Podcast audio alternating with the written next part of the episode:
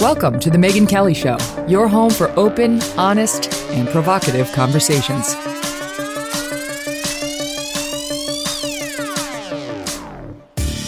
Hey everyone, I'm Megyn Kelly. Welcome to The Megyn Kelly Show. Today, we have got Carlos Watson.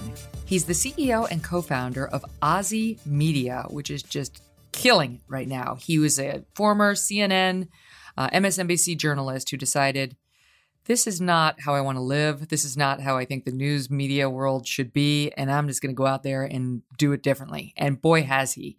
Uh, he hosts The Carlos Watson Show, which is a podcast and on YouTube. He's also a co-host with uh, my pal Katty Kay of the B B C. She's sweet and fun, and uh, they do um, their own separate podcast together. But listen, th- this guy is really interesting. He's fifty-one years old, born and raised in Miami. Um, parents were teachers. He is a kid who openly says he was a black boy dubbed difficult in school, uh, who somehow managed to overcome the many challenges thrown his way to wind up at Harvard and then Stanford Law School. um, and now he's a media executive doing really well. He's interviewed everybody, everybody from Barack Obama to Bill Clinton, uh, Ta-Nehisi Coates, Malcolm Gladwell. I could go on. He gets people from all sides of the spectrum uh, because he's open-minded, and he he's not he's not ideological. He's not particularly partisan. He used to work in Dem politics, um, Democratic politics, but and I think he definitely leans more liberal. But you'll see for yourself that it's possible to. to be in that place and to still be open-minded to other ideas, to have beliefs like I definitely don't share when it comes to the cops and systemic racism, possibly, and other issues, but to still be open-minded to discussion. And I think we are that too. I think in a, in a way our shows are similar. Anyway, you're going to love him. We're going to get to him one second. Uh, but first this.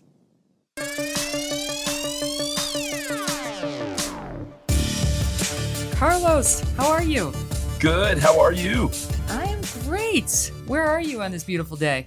I am in sunny California in the Bay Area. Are you in New York, or where are you? New York City, baby. And we finally oh. have some good weather. It's going to be seventy degrees today, and I am so happy.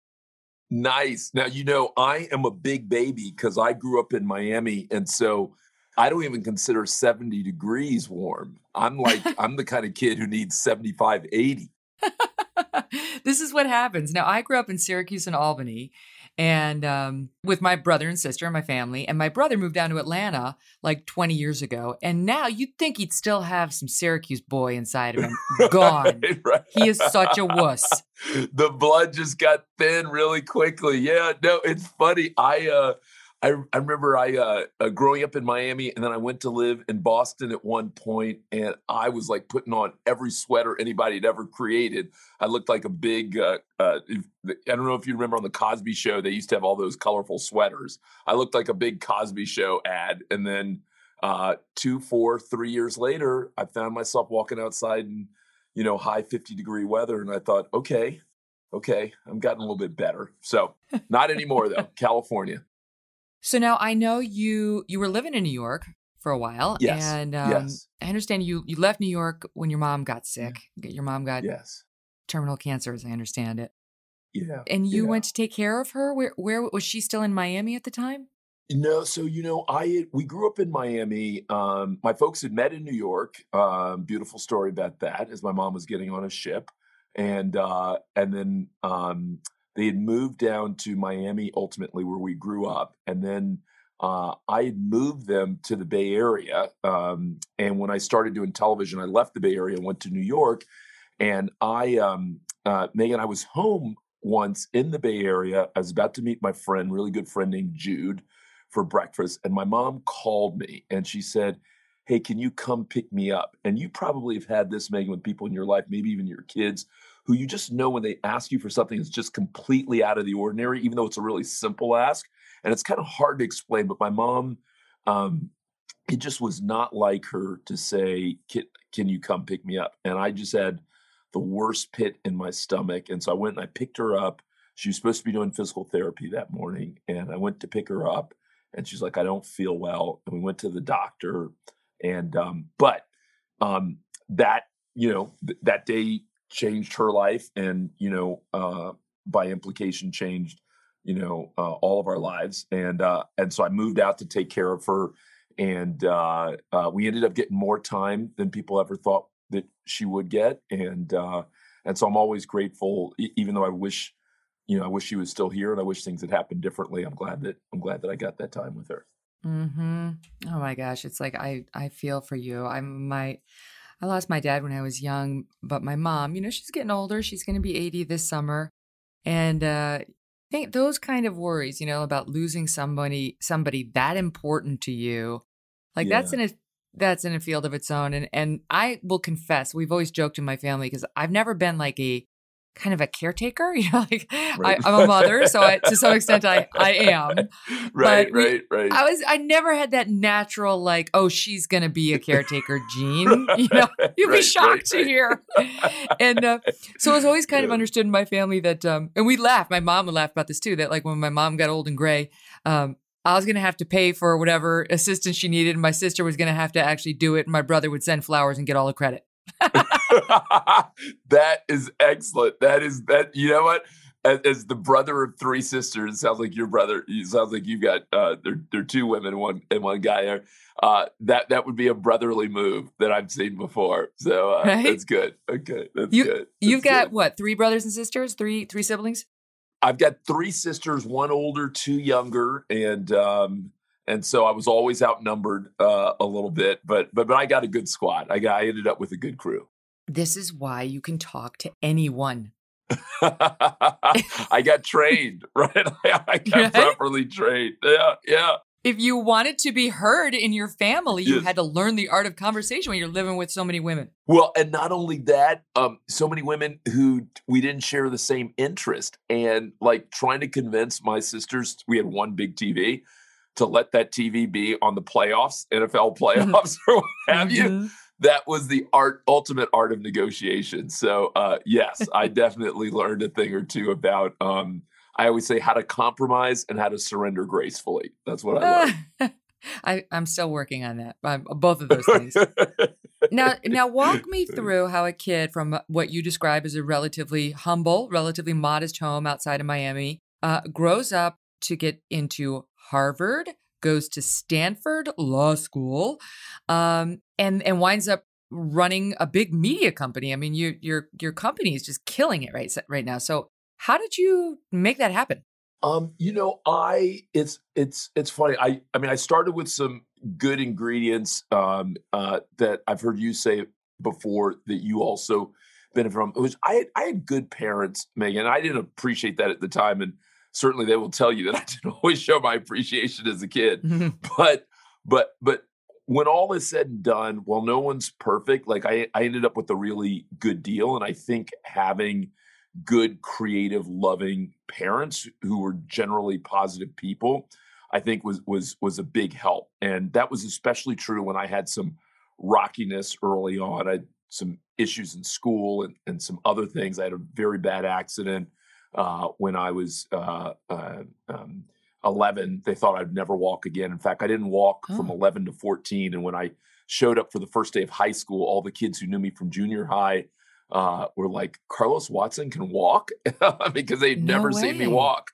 They'd only seen me on crutches. And I was always, you know, it was always one phrase, uh, that boy Carlos Watson on crutches. and uh, Oh, my gosh. And so, um, but but I think having... You know, lots of things uh, went my way, but I think among the biggest were were definitely my parents. My mom was an older mom, which she said made her a better mom. So I think that that I'm afraid to ask big, this, but what does that kid. mean? What, how? What? you, know, you know what? Um, so in her day, being uh, a mom, she she got into the game late. So she had four kids. Uh, my parents got married um, late, and my mom had four kids between thirty-six and forty-one. Which today okay. I think would be like between forty-four and forty-eight or forty-four yeah. and forty-nine. So, you know. No, for sure. In the seventies, that was yeah, that was yeah. considered old. Yeah.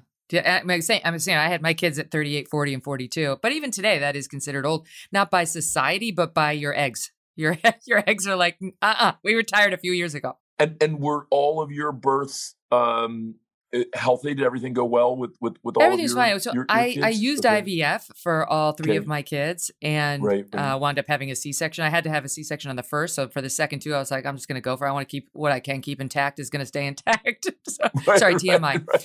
Um, yeah. But yeah, I had to use I V F, but although it just, uh, this also may be T M I, but it wasn't because my eggs were actually fine when I started to, you know, try to have children. But I, and this is really a lot of information, Carlos, forgive me. Yeah, but I yeah. have this thing called a T-shaped uterus. You know how uterus is usually shaped like kind of a, an upside down triangle. Right, Mine is yeah. like skinnier than it's supposed to be. And so we were having huh. trouble conceiving. And of course, in the beginning, it was like, oh my God, I'm not going to be able to have children. Meanwhile, I'd spent most of my twenties and thirties being like, I don't want children. I'm just going to kill it professionally. right, and then when you meet the right, right person and, you know, right. especially as a woman, of you're like, I must have a child. And uh, I'm like, what the hell is a T-shaped uterus? Well, I like yeah. it's I like skinny, skinny uterus. That sounds good. But no, right, anyway, right, right. found found the right doctor. He said it's no problem. Just had a woman who, with a T-shaped uterus who, who just had twins. Don't worry. It's just, you know, maybe a little harder for you. Anyway, that lo- that's a long-winded answer. But I do try to mention it sometimes because uh, anybody else who's out there, because there's precious little on the internet about that issue. So like when you yeah. Google it, you're like, I'm the only one. I'm deformed and I'm never having kids. I did. It was later in life. I used modern medicine. It worked out great. And and your mom, back then, she would have had to do it, you know, the old-fashioned way because they didn't have I V F back in the in the late sixties, seventies. Not, not at all. And, and you know, she was fortunate to uh, uh, to have, but but C-section, uh, indeed. I uh, uh, I was uh, I was the first of uh, of several C-sections. And you know, I like though that you talked about. Uh, uh, the T-shaped uterus and the whole journey to pregnancy, because it's funny. I started having lots of conversations with people about this in part because I had several younger sisters who uh, have been thinking about this. And um, it, it is such a positive thing, not just for women, but for men too, to hear this conversation and, and for people to, to, to, to get information, to get hope. And I think your girl, did Erin Andrews tell me that she was talking to you about this? Yeah. Yeah, no. yeah. I saw that you, um, you talked with her recently. Yeah, I love her. Y- yeah, yeah. And she was telling me about her journey and kind of yep. going uh, through this and kind of needing other people to kind of talk through. And um, anyhow, yeah. So I'm so uh, so yeah. So so late in life, mom was was part of the ticket. And then I had some really good teachers. In fact, my fifth and sixth grade teacher, uh, who probably was the most instrumental teacher in my life, Missus Trencher. Ruth Trencher, um, uh, just wrote me the other day. And uh, uh, I still call her Missus Trencher, even though she writes Ruth Trencher, but I could never call uh, her. No. And I don't, yeah, I could never call her anything no, other than Missus Trencher. Yeah. No, yeah, I same. Yeah. And, and is she yeah. listening? Is she watching? Is she a fan now? You know, I believe she is because she does, she checks in on me and she writes stuff and I can tell. And she was the, you know, she was the most observant teacher and she had all these kids and I was probably not, I, I definitely was not the best behaved kid. I was the worst behaved kid in her class. I love, I, she, I've read but, that about you. I want to know more about yeah, that, but keep going. Yeah. Well, she just, but she, you know, she seemed to keep her eye on everyone. And in the class, I would think I was getting away with stuff because she would be like all the way on the other side of the class and I could still hear her voice, Carlos Watson, please go up and put your name on bad study. Because she had this board, good study and bad study. And I was always on bad study. And I would always think she wasn't looking. She wasn't paying attention. So that's exactly what I could do, whatever I was going to do, be my Dennis the Menace self. And she would just call me out. And so it's like she had extra eyes. She would have been a good a good quarterback in football, I think. She had, you know, eyes well, in the no, uh, side she was of her probably head. In- Exactly the right profession, as a matter of fact, right? That's what you need as a mom, as a as a teacher. So yeah. I don't was I know you, I, I read that they sent you to a psychologist for a learning disability. That yeah. doesn't I don't did you actually have a learning disability or what was that about? No, so you know it, it, it was a multi-layered story. So I um, I had a wonderful big sister who, um, so I started getting in trouble as soon as I got to kindergarten. Like as soon as I got to kindergarten, wasted no time. Elementary school, wasted no time. Uh, they would kick me out. I'd get sent to the principal's office. They would ask my mom to come pick me up. And in those days when there were no cell phones and, and women were just beginning to take on um, more white collar professional jobs, for her, it was super embarrassing because No mm. sooner had she dropped me off at school and gone to work than oh, there was a message waiting for her, come pick up your son. And then what do you do with this kid? You know what I mean? And then she would bring right. me to work and everyone was like, why is your kid at work? Like this was not a normal thing in the seventies. And so I, I would get into a lot of trouble. And part of it started because my older sister, um, I was like Batman to her Robin. We would do everything together. And um, when she went off to kindergarten, she wanted to bring me with her. And she kept trying, and she would try all these different ways. And she would tell me to get dressed and get ready to get guarded. They wouldn't let me in with her. And then finally, after a couple of weeks, she decided, okay, if they won't let me bring him to school, I'm going to bring school to him. Well, Megan, you know, as a mom, there's no better teacher than a big sister who loves you, right? Like you're not, you're not yeah. going to get a better teacher to teach you how to read, how to do your numbers, you know, all that stuff. So I got two years of the best homeschooling as soon as she got home every day. So when I got to kindergarten, they would say, what's two plus two?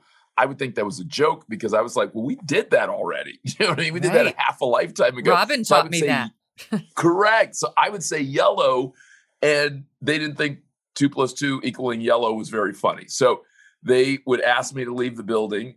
And, um, and so, and once you start to become the bad kid, that happened. And mm-hmm. I think even more so, um, and there are lots of studies on this, I think particularly for a lot of Black boys, unfortunately, and certainly in my era in the seventies and eighties, um, you could easily like end up um, uh, getting pigeonholed and, and mm. getting down a bad road. And so they would start to say, well, what is wrong with this kid? And yada, yada, yada. And there's was a young PhD student, Carol Bernstein, who was doing her PhD at the University of Miami. And um, as the story goes, she was in the teacher's lounge and she was doing her PhD on like disruptive kids. And she heard all the teachers talking about this bad boy, Carlos Watson. And she thought, oh my goodness, he would be like the perfect example for my dissertation. And so when the new year came, she met this bad boy, Carlos Watson, who all the teachers didn't want in their class and were worried about. And um, she was the one who came to my parents and said, you know, I actually think, I actually think he is probably just a bored, bright kid. You should go get him tested at the University of Miami where she was studying. And there was a, um, a child psychiatrist, Doctor Shogi, who, um, you know, normally it was a very expensive thing to have a kid tested. And God bless him, Doctor Shogi, or his kids, if you're listening, thank you. He kind of waived it and said, you know, let me, uh, you know, let me test him. And, uh, and, you know, they came back and said, you know, I do think he's, he doesn't have a learning disability. I think instead he's a bright kid who's bored. Let's see if you guys can challenge him a little bit more. And that actually no really helped way. me, Megan, because you can imagine as parents, you know, the last thing you want to hear is that this early in the game, your kid is off track, right? And yeah, right. And if you're hearing that every day, and you're having to go to school to pick him up, and you're worried, and you're like, "Oh my goodness, what's going to happen?" And so to finally see a little bit of light that that maybe there is something better for your kid here was a big relief. And to my parents' credit, they like latched onto that, and they began to say, "Hey, is there a different school environment where he could do better, or are there other things we can do to make sure that we channel his energy well?" Wow. That's amazing. And a testament to your parents paying attention when the information came in. When you told me yes. the story, when you mentioned Carol, I got I got a chill because you could just see this is like the turning point in your story, in the story of bad boy Carlos Watson, who turns out to be this brilliant kid, as as the credentials and your life, your life's work would prove. And it reminds me, my friend Nancy Armstrong, who's amazing, she's coming out in the fall. She's going to come on then uh, with a documentary um, on A D H D. That doesn't sound like you oh. had A D H D, but yeah. it, it's yeah. a lot of the kids who struggle with this get get labeled as just problematic. They get kicked out of the classroom. People don't want to deal with them. They're annoying. Um, and it, if we if we look at it differently, like at the number of stars and academics and like Thomas Edison, all these people have had A D H D or so we think. Um, it can be turned, right? If it's recognized, you have somebody who cares about you intervene, it can be turned into an asset. And, and a kid who was just thought problematic can be seen in a totally different lane and achieve endless, endless ends. Well, you know, the other piece of it that my mom said as well, she, uh, cause I talked to her about it later on in a really grateful way. And, and it was interesting because I, think about some of the kids I, I grew up with. Um, we, we lived in kind of a working class neighborhood, and um, and, and so I, I was able to see very clearly, thinking about my next door neighbors, kind of just very different routes I could have gone down. Megan, I asked my mom, I said, you know, why, you know, why did you do the things you did? She said, you know what? She said, it was good that I was an older mom. She said, if I'd been a younger mom and I was getting that much criticism and it was that much of a struggle and I was having to leave work all the time, she said, I would have gotten overwhelmed. But she said, the fact that I was an older mom made me uh, uh, thankfully not give up and navigate mm. the system uh, better. And so I often think about that too, uh, you know, back to your story about, you know, coming to motherhood later, there probably, you know, so many different benefits to uh, having some of that life experience. Mm, that's true. I mean, I do think it's easier to keep your temper. You know, it's like, nah, is this really worth getting, getting upset about? And also like you, right, I was right. thinking about it with respect to COVID, um, because I think some people, some people share too much with their children. They, they overshare, and the the children don't need to be frightened about COVID, frankly, about school shootings, about any of that stuff. They, they, they don't, they have enough to worry about. And so I do think sort of being older, you've seen more, you know, as Brit Hume used to say, your give a shit meter changes, and for the better, you know, for phrase. the better. Yeah, that's good and so phrase. you telegraph yeah. less worry and, and I don't know, fright about life and what is a dangerous society than you otherwise would have. Coming up next, I'm going to ask Carlos about what John McWhorter said he thought the top four prescriptions for improving some of our inner city communities, some of our inner city Black communities would be. Remember that with McWhorter the other day? So I'll put him to Carlos, and he's actually got some interesting additions for that list. Stand by. What you said about your mom is reminding me, you know, we had John McWhorter on the show recently, and we were talking about, uh, you know, forgive the term, the Black community, because I realize there's not really a Black community. There's not a white community. I don't know what the hell that means. But, you know, there are some problematic um, items, things that we need to talk about inside inner city Chicago and places like it. And he said four things, and I'm just going to say them quickly because he was much more articulate than this. He said, end the war on drugs. Uh, if there were no black market in hard drugs, he said there would be a revolution in the Black community. Normalize trade school. He said it, it's a, it, absurd to keep telling Black America that the ideal is to go to four years of college and pretend like you that you like Shakespeare. Hey, that applies to more than just Black America, just F Y I. Um, improve reading education. He's a linguistics guy, so he wants he wants reading to be taught with phonics. He thinks it's really important. And then he said broaden access to contraception um, to make family planning much more accessible. So, I mean, you know, you talk about sort of how you how you pulled yourself up and your mother's uh, example and attention to you. What do you think of that? And what do you think about sort of this? You know, there's a lot of there's a lot of young Black boys who are labeled problematic who do not wind up at Harvard and Stanford Law School. Yeah, I, I um, a, a number of the things he said there, I like and I think makes sense. I think the drug point. Um, That that's interesting about about what revolution would ensue if that were the case. Um, uh, what was the second thing he said? He said trade school. Um, mm-hmm. You know, I would tweak that a little bit because I think there are more modern versions of trade school, um, whether that's computer coding academies, right, or or other sorts of things. So I would I would I would think about what it meant, but but but the notion that a four-year college is an option, but not the only option. Um, I, I think uh, makes sense. By the way, not just in inner cities, but broadly speaking, I think there are, are many ways forward. And and and I no longer think also that we will just launch.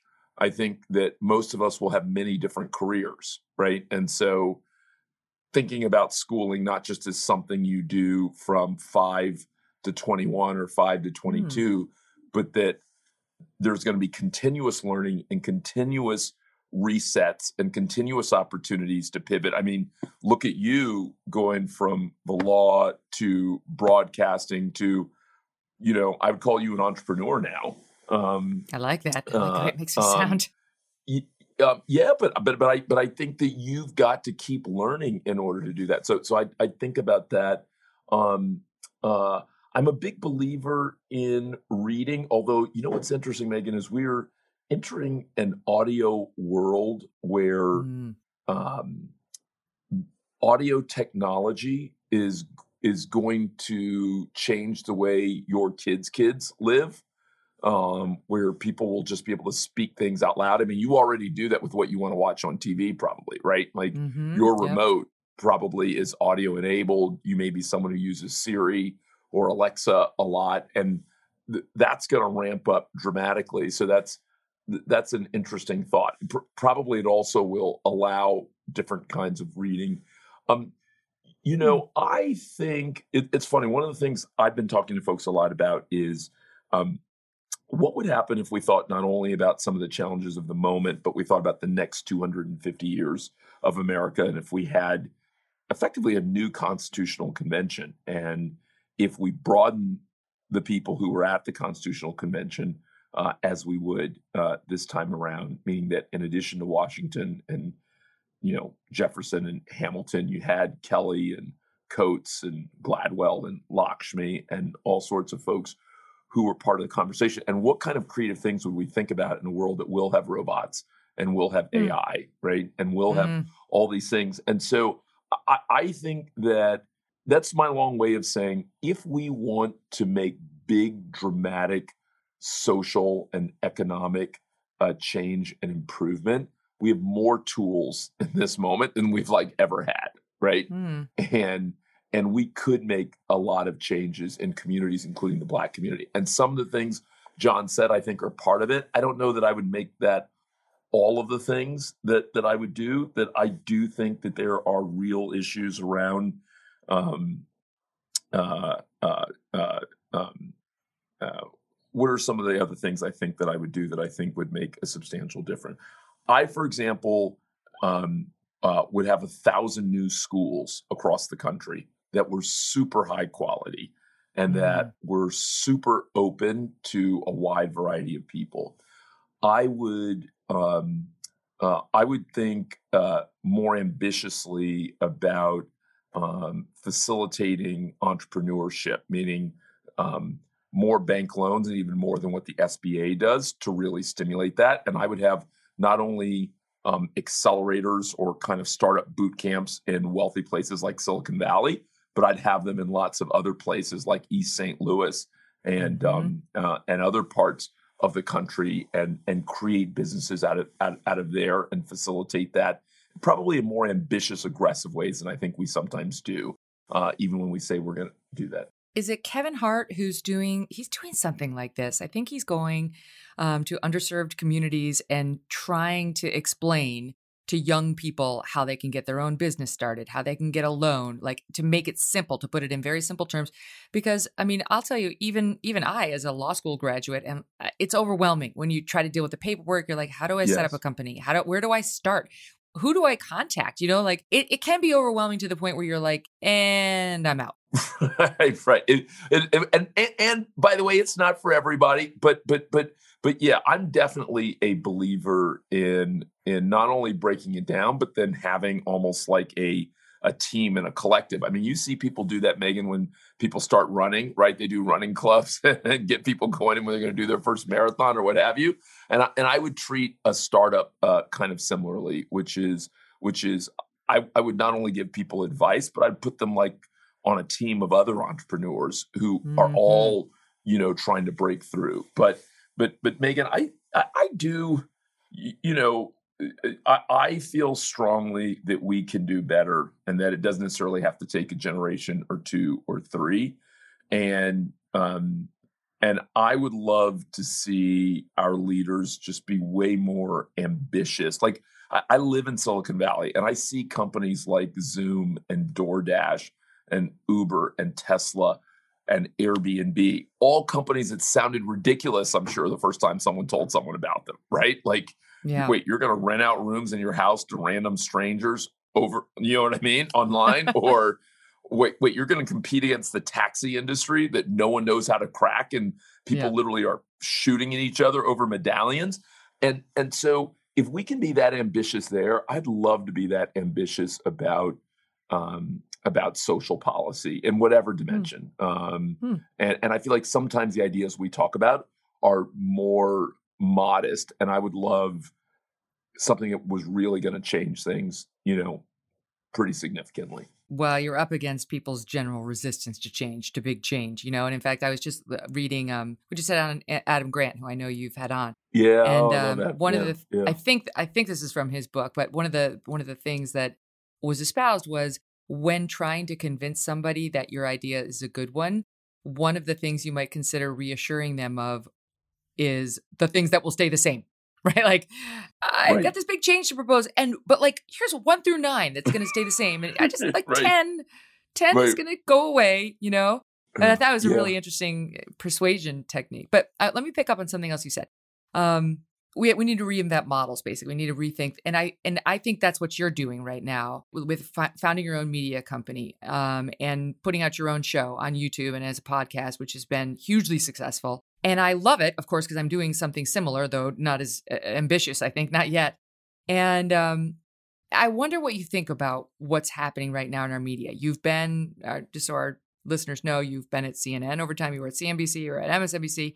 You you you've been you did you've done some work on Fox. You yeah. decided to go out on your own, and I wonder if you look around now and even recognize C N N and these other places versus when you were there. You know, I, I appreciate them and I appreciated those opportunities and I appreciated that, you know, in their earliest era, like Ted Turner was like, he was like Don Quixote, you know what I mean? Like he was like, true. You know what I mean? Like it was really a wild idea. And I still remember uh, first hearing about Rupert Murdoch and hearing about the Fox channel and then eventually Fox News and some of these other things. And so they were really uh, kind of creative pioneers. But, but, but yeah, I mean, I think that in the same way that currency is changing, meaning crypto, and tech is changing, meaning kind of robots and everything else, and, you know, how we date, how we work, where we live, all of that is changing. I think our media's got to change. And I, I think that there's a window here where there will be three or four really significant new media companies by the end of the decade that really are among the ten most important in the world that weren't household names, you know, today. And so mm-hmm. I hope that OZY ends up getting to become one of those. I think that to really capture not just the attention, but the commitment of curious people, I think you can't be smart and boring and you can't be flavorful but empty, but I think you have to be both smart and flavorful. And I think you have to meet people where they are. And I think that it can't just be digital, as great as digital is, but I actually deeply believe in live events. Well, I know you said that one of your goals for your show, or one of one of your personal goals, is to be like Oprah.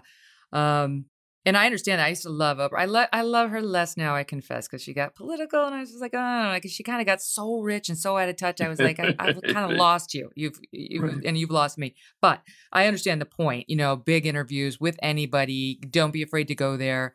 Yeah, incidentally, she was just saying her big mistake in one of her interviews was she had Sally Field, and she said she made the mistake of asking Sally Field whether Burt Reynolds sleeps with his toupee on.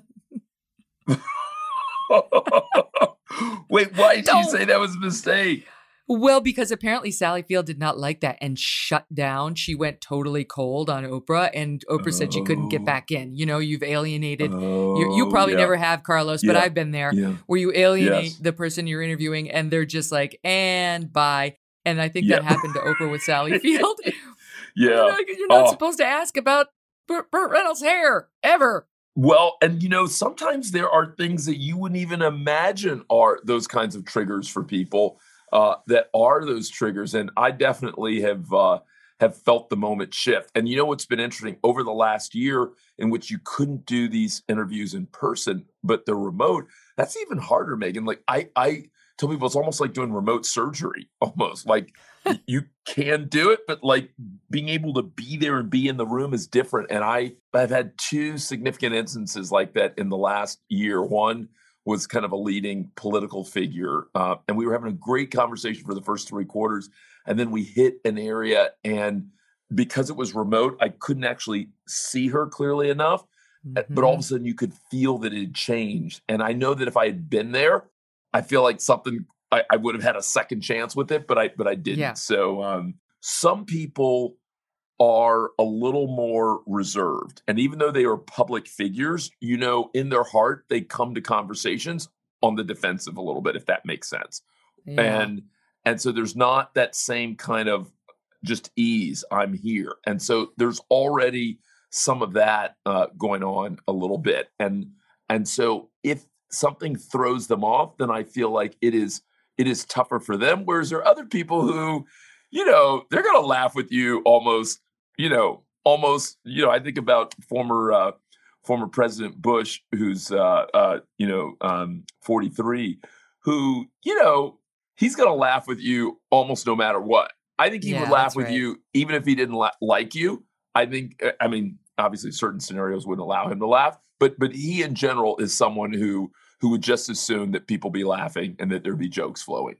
Mm-hmm. It's true. I don't, it's yeah. it's hard, and our media's gotten so polarized and so, well, frankly, nasty that when people don't know the anchor or the host, and they take a risk by going on, especially in a long-form podcast situation, it's like it's not a three-minute one-and-done situation. You really get to know somebody, so it's scary. I mean, like I I've been on, on the other end of that, where I've like this this caricature of me has been painted in the media that doesn't match up at all with who I am, and you consider the invitation saying, okay, why is that person having me on, right? Do they think that right, this right. can be a gotcha, or this is, yeah. you know, it's just, you got to, you do have to carefully navigate the waters because not everybody's like you. You are an open-minded, kind and generous interviewer.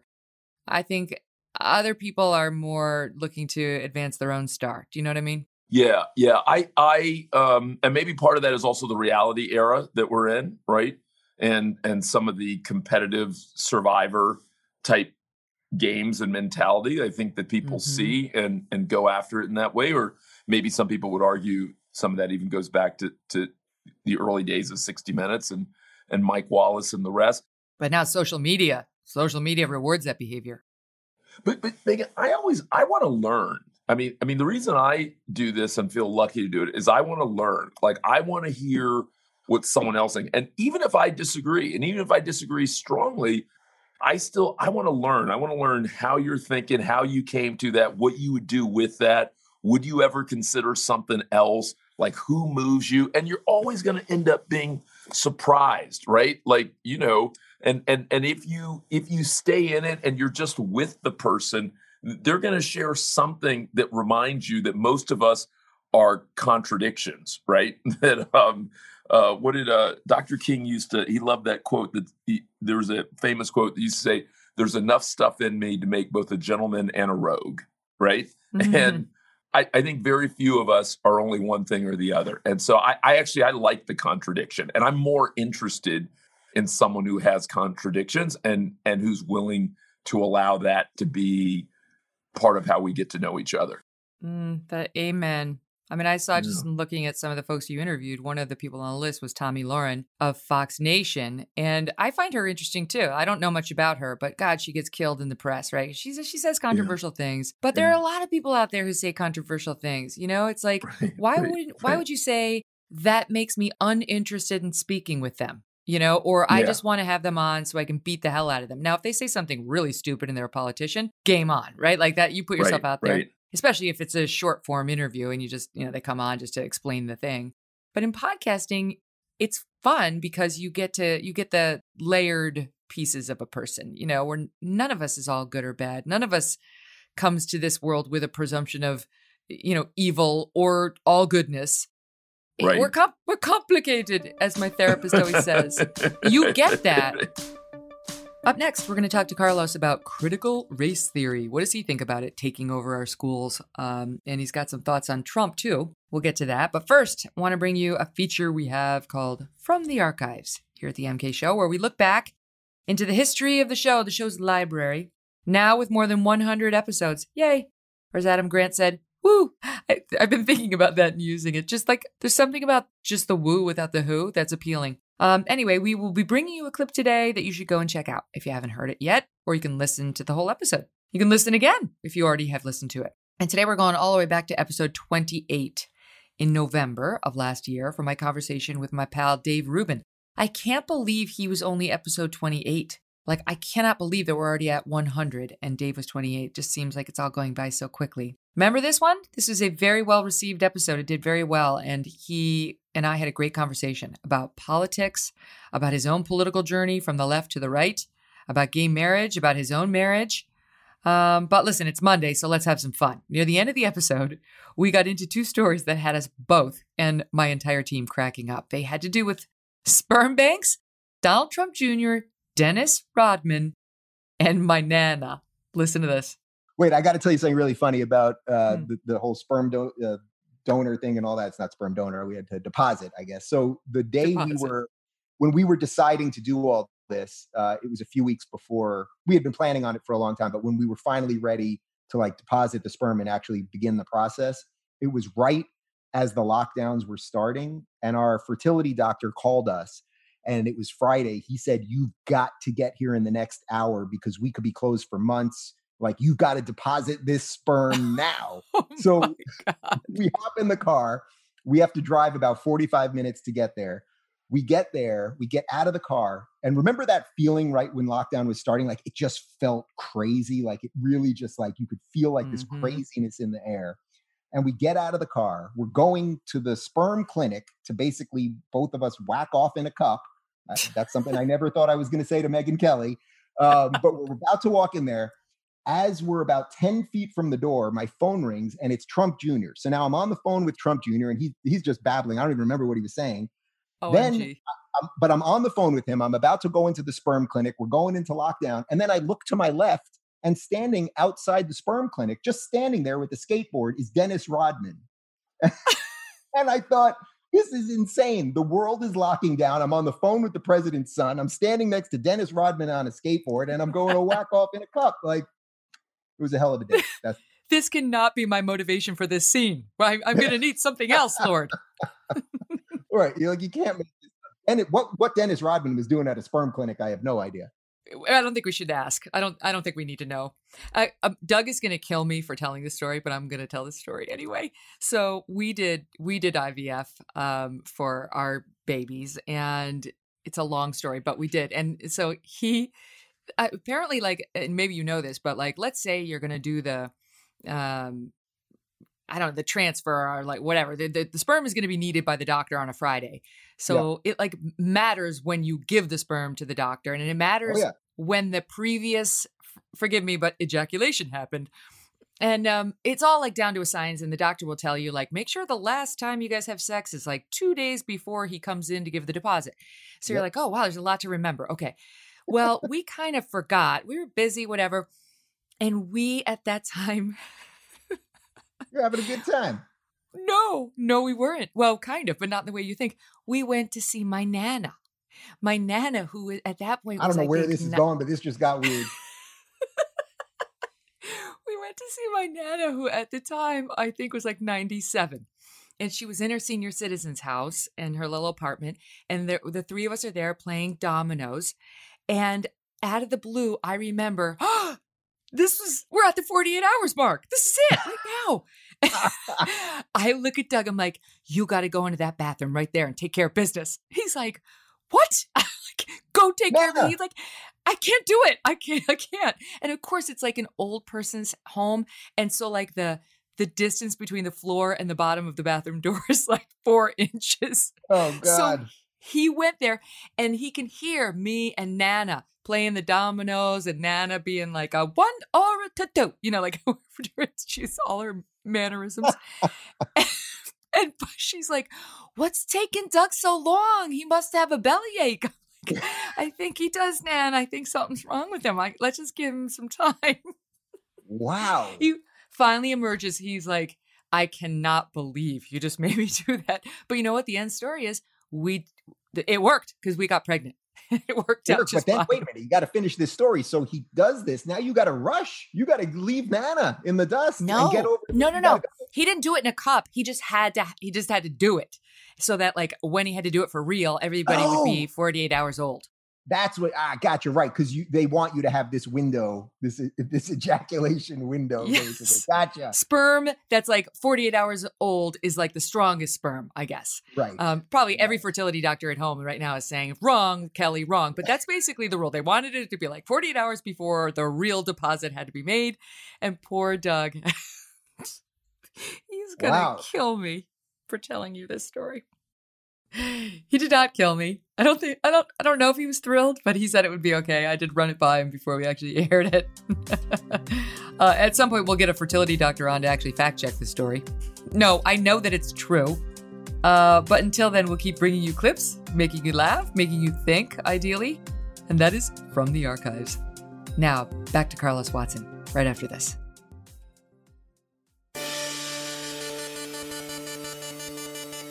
I'm very concerned about the way things are going right now, Carlos, because I feel like the messaging's changing on this. And, you know, I talked about some of the B L M protests when I came on your show with, uh, with yeah. Katty Kay. But here's my here's my concern in a nutshell on that stuff. I feel like B L M and sort of the the moment was ripe for a true racial reckoning where where the country was paying attention after the death of George Floyd in a way that they hadn't right. been before. Like what right. what what is really going on? Have we been missing something? You know, this is this tape is so disturbing. And there was a moment of togetherness. I mean, there were riots and so on happening too, but there was also a moment of togetherness. And I feel like it was it was ruined because of overreach, because of, you know, I, ta- I said this to you when I came on your show, in the same way the Me Too movement was essentially ruined by critical race theory being introduced in the schools and white kids being told they're white supremacists when they're seven. And, you know, the, the, the head of B L M out there buying four mansions and millions of dollars. And like, it's just like, it was ruined in a way that it might not have had to be, right? Like, I don't think everybody's going to agree on systemic racism. Not everybody's going to agree on the cops and all that, but there could have been more advancement in a more together way than there is right now, because now people are getting so polarized. It's like, yeah, n- no, forget it. I, I'm out. I'm going back to my corner. I, I hope that people don't stay in their corner, because I still think that, you know, even though it was born out of something painful, um, the conversation that started last uh, spring, summer, it's still the, the brightest, liveliest, most engaged conversation that, that I've seen in my lifetime um, about race and, and fairness and equality and, and possibility. And and so I hope that it, it doesn't go away. It, it's funny, Megyn, I am geeky enough to listen to old speeches. And some of the old speeches I love to listen to are Martin Luther King Junior speeches, and not just the I Have a Dream speech, but a whole suite of speeches that he gave across the years. And um, in the speech he gave the night before he died, he talked about um, the early sixties. And he literally goes through and he talks about um, um, all the young people in the summer of sixty-one and the summer of sixty-two and the summer of sixty-three. And as you hear him talk about it, you, you're reminded that it wasn't just a one and done. Do you know what I mean? That yeah. having an important conversation and making change happen in terms of kids getting to go to school, people being able to vote, you know, a whole suite of other things took real and sustained work. And so I, I hope that that we will have another fresh set of conversations. I think that um, it, it will be hard to have them because people are coming from very different places. I think it is very important that a wide range of people, including you and me, um, uh, if people assume that we can be valuable to it, which I hope we can be, are are a part of those conversations. And um, and it's funny, the other day I had a young man who's in his early twenties who's running for the city council in New York, Chi Osei, and I had, um, who's, who's black, um, uh, very progressive, um, and I had a woman named Mika Mosbacher, who, uh, uh, Texan, uh, strong supporter of President Trump, Um, um, white in her uh, uh, in her sixties, um, and they ended up having a really good and genuine and substantive conversation. And I think they both were warmly surprised about the areas that they agreed on. They didn't agree on mm-hmm. all, and I'm not trying to do fake kumbaya, but they ended up in a really good conversation about uh, the way forward and some opportunities uh, to agree on things. And so I'm hopeful that more of that can happen. I candidly did not feel like President Trump facilitated that. I think he ended up being a, um, I think he made good conversation and, and good debate over things harder as opposed to Um, and I don't just mean race, I mean a variety of mm-hmm. things, as, as opposed to making it it it more likely. So um, so I, and again, maybe I'm being Pollyannish, but but I am optimistic. Like I like we have to do better on questions of race than we've done as a country. Like we absolutely have to do better. Okay, but and, let me ask you this. Let me ask you yeah, this, because yeah. in having those conversations, like you are having those conversations in a respectful way. I am also trying to do that, but I will tell you that, you know, and if you're going to have a conversation about race relations and how to improve them in America, then you need all voices to weigh in, right? You can't, like, right. white voices also do need to matter in the conversation. Yep. What happens is yep. a white yep. woman, if you disagree with some, or a white man, if you disagree with some of this stuff, you know what happens. Racist.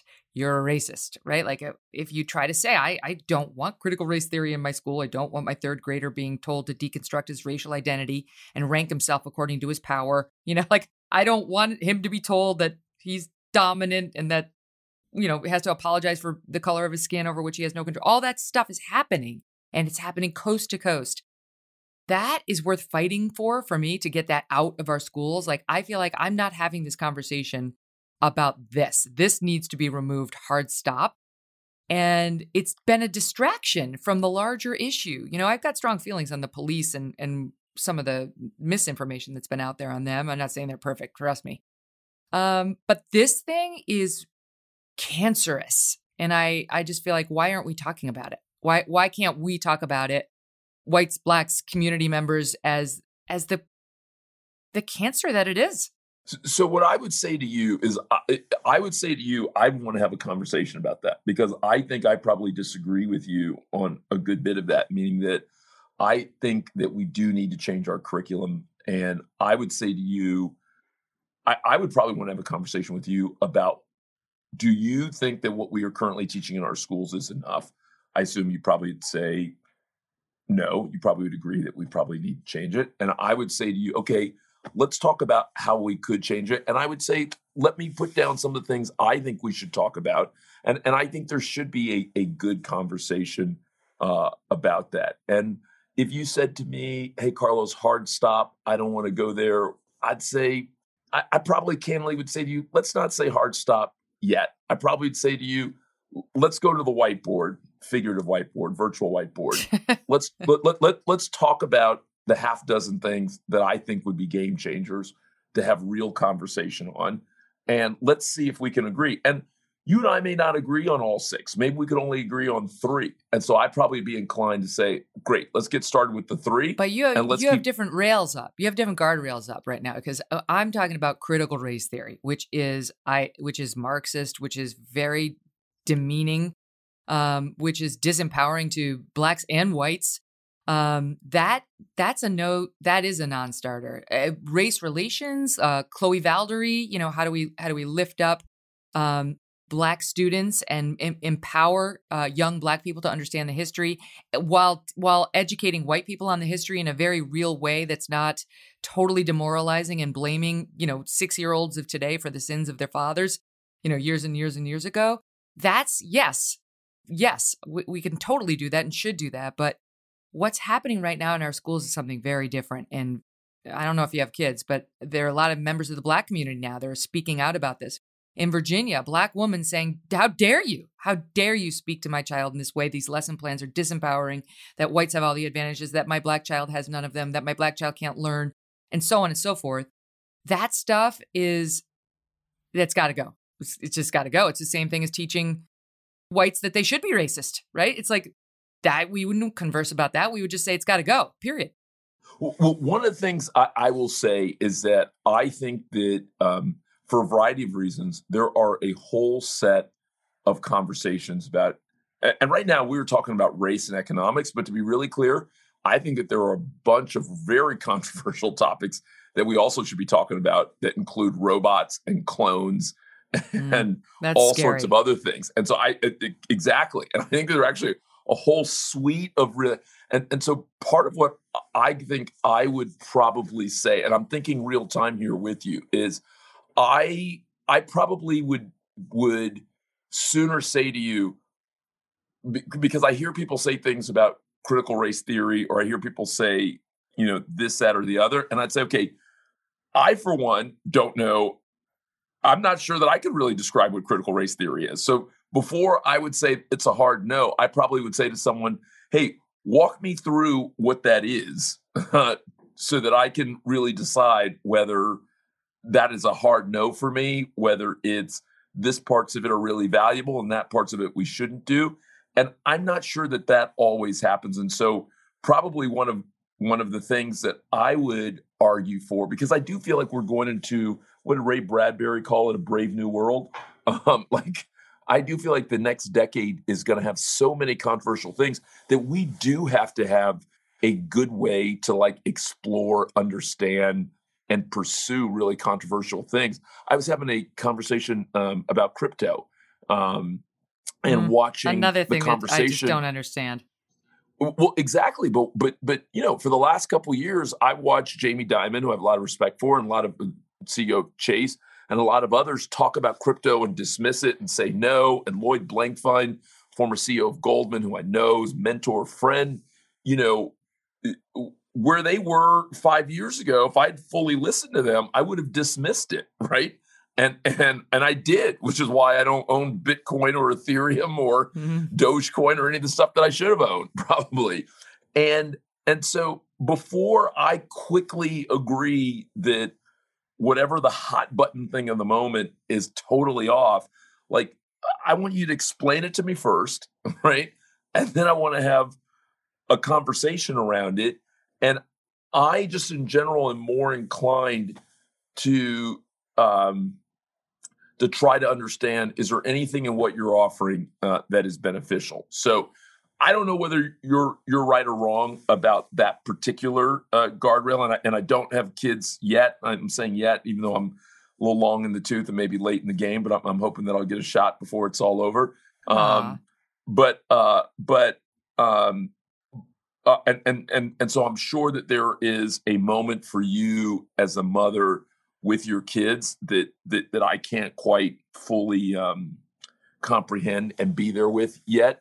Um, but but that's Megan. I think that's that would also be one of my wishes. In that I, I would rather hear, uh, like, if someone says defund the police, like before people say hell no, we won't go. I, I want to say, hey, tell me what you mean by that.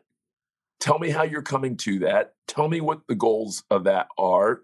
And, and then I want to have a good conversation about that with a variety of people. And, th- and that that would be a little bit of what I want. And so one of my laments about um, some of these hottest issues is that, and, and, and I don't want to turn into a schoolroom, but I'd love to do at least a little bit of making sure that people understand what it is we're talking about before mm. it immediately ends up in the dustbin.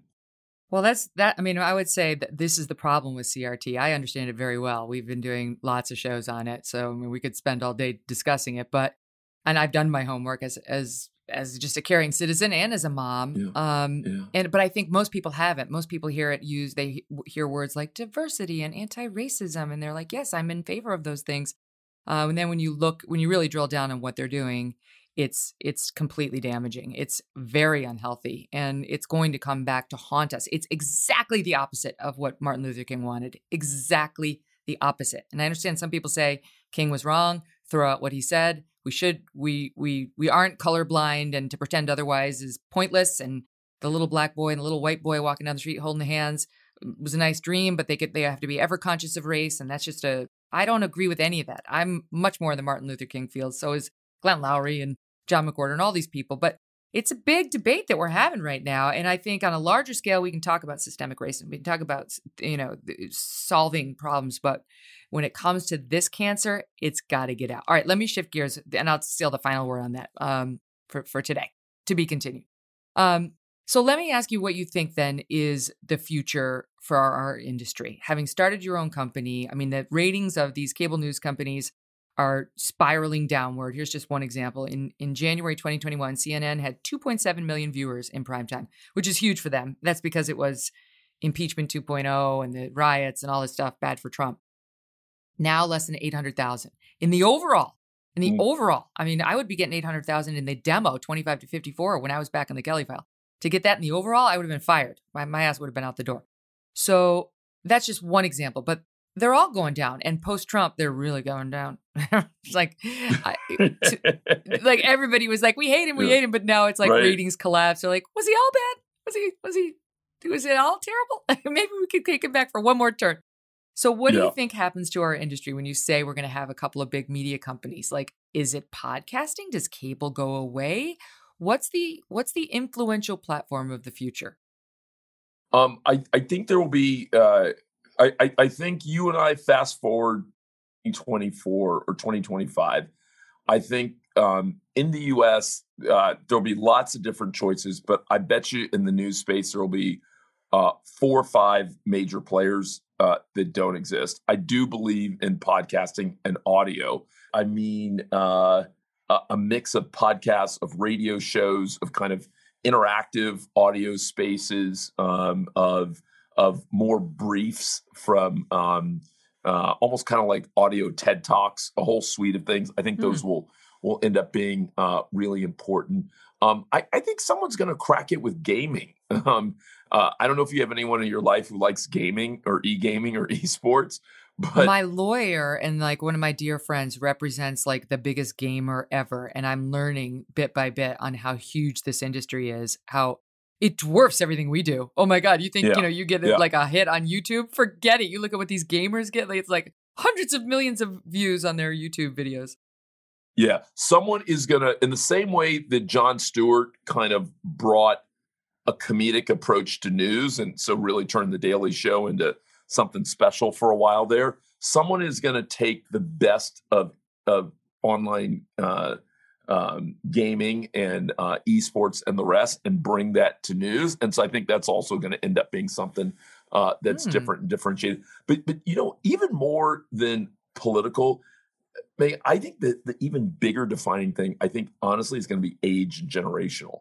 I just think that even more, and even more than millennial, I think Gen Z. I think they are that different than Gen X, than boomers, that that I think you'll see more stratification uh, based on we just consume things differently and at a different mm-hmm. speed, and they may have different lengths. They may be shorter. They may have more music in them. Uh, uh, in some cases, they may be more documentary style, which I know sounds contradictory. Um, uh, but but I think it will feel more like uh, rich entertainment uh, than like um, than your mother's or your father's news. And so mm. I, I, I'm I'm hopeful. I just feel like it's going to shift from, to use an old school analogy, it's going to shift from like A B C to Spotify.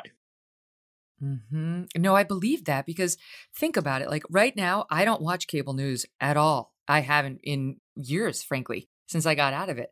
And I don't find it appetizing at all. I just feel like it's skinny and it's empty calories and they're just trying to work me up. And I know the game. I've lived the game for a long time and I'm not playing that game anymore. And so one of the things about what you do, what I'm doing now too, this industry is, it is very friendly. It's user friendly, old people and young, but you can do it on the go. You don't have to be sitting in front of Fox News at nine p.m. Uh, anymore. Like if you want to hear me, you could listen to me whenever you want. Same with you. Like I'm just going to download The Carlos Watson Show today and I'll watch part of it on the subway, or I'll watch part of it in my taxi ride home, whatever it is.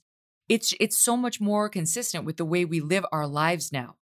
Well, and, and to your point, um, uh, one of the other things I think that will happen is networks like OZY, um, I think will increasingly um, find talent, whether it's a Megyn Kelly who's well-known or someone who's up and coming, and bring them in. And just like H B O a generation ago, will kind of start anew and kind of redefine it. And so I'm excited that there are all these wonderful creators out there. And at OZY, one of the big things that we're doing over, you know, we've spent most of our first half dozen years kind of building stuff internally ourselves. And now we're beginning to look outside and we're saying, who's out there who's super talented, who's doing stuff on their own, that if OZY could be to them what mm. Fox News was to you, meaning a, a platform that would hero you, elevate you, promote you, facilitate things, you know, that real magic could could ensue. I, I think mm-hmm. you're going to see that a little bit as well. And and again, I think this is a nice moment, it, at least for a young company like OZY, where I feel like there's so many talented people out there. And so part of our mission over the next year is to find a half dozen people who we really think are shining brightly, who we think um, if they came together with the OZY platform, everybody would win. Hmm, I like that. All right, but now while you're doing that, you got to be finding love too if you wanna if you wanna have those children. So what's the story there? Are you in the, are you in the market? I mean, like I know a lot of people. I, you know what? I, I love you. I am not in the market. I am happily taken, and uh, uh. Uh, we we have just been uh, uh, slow to it, but uh, but I'm hopeful. Oh. I'm not I'm not going to leave this uh, earth without a couple of kids. Hopefully, we will have a couple and. Uh, And and maybe even adopt. Megan, I've always wanted to adopt. Uh, I, I came from a family with four kids. And so if we were lucky enough to have two and then adopted two, that would be a uh, that'd be a good thing. I love your plan. I think, look, yeah. somebody like you needs to be a dad. You, you need to bring children in this world, however you want to do it, via adoption or oh. otherwise, because we need more good people having more kids, right? Like, the birth rate's low. Everybody's worried about the birth rate. I'm like, you know what? We do. I, as somebody who's getting old, I do want more in the younger generation. Who else am I going to depend on? And uh, your gene pool should be reproduced. I, you know, I thank you for that. I, I am looking forward to that. It would uh, it would keep me young, and I definitely will end up being hopefully a both fun and annoying dad. So I'm I'm ready to do both. Oh, you you. You can create your own new Robin. You could still be Batman. You can create there a bunch of go. little Robins. There you go. There you go. Oh, lots of love, Carlos. Thank you for coming on.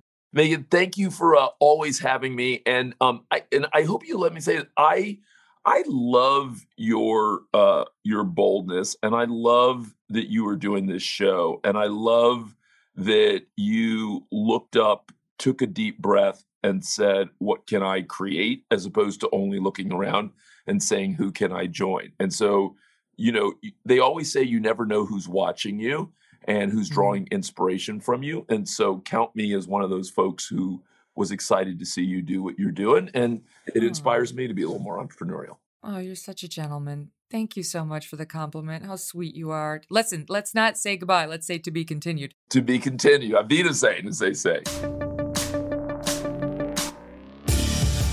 Download, rate, five stars. Give me a little review there, would you? Give me a one-liner. Give me a two-paragrapher. I'm not picky. I'll take it either way, but I love to hear from you, and we'll talk again on Wednesday. Thanks for listening to The Megyn Kelly Show. No B S, no agenda, and no fear. The Megyn Kelly Show is a Devil May Care media production in collaboration with Red Seat Ventures.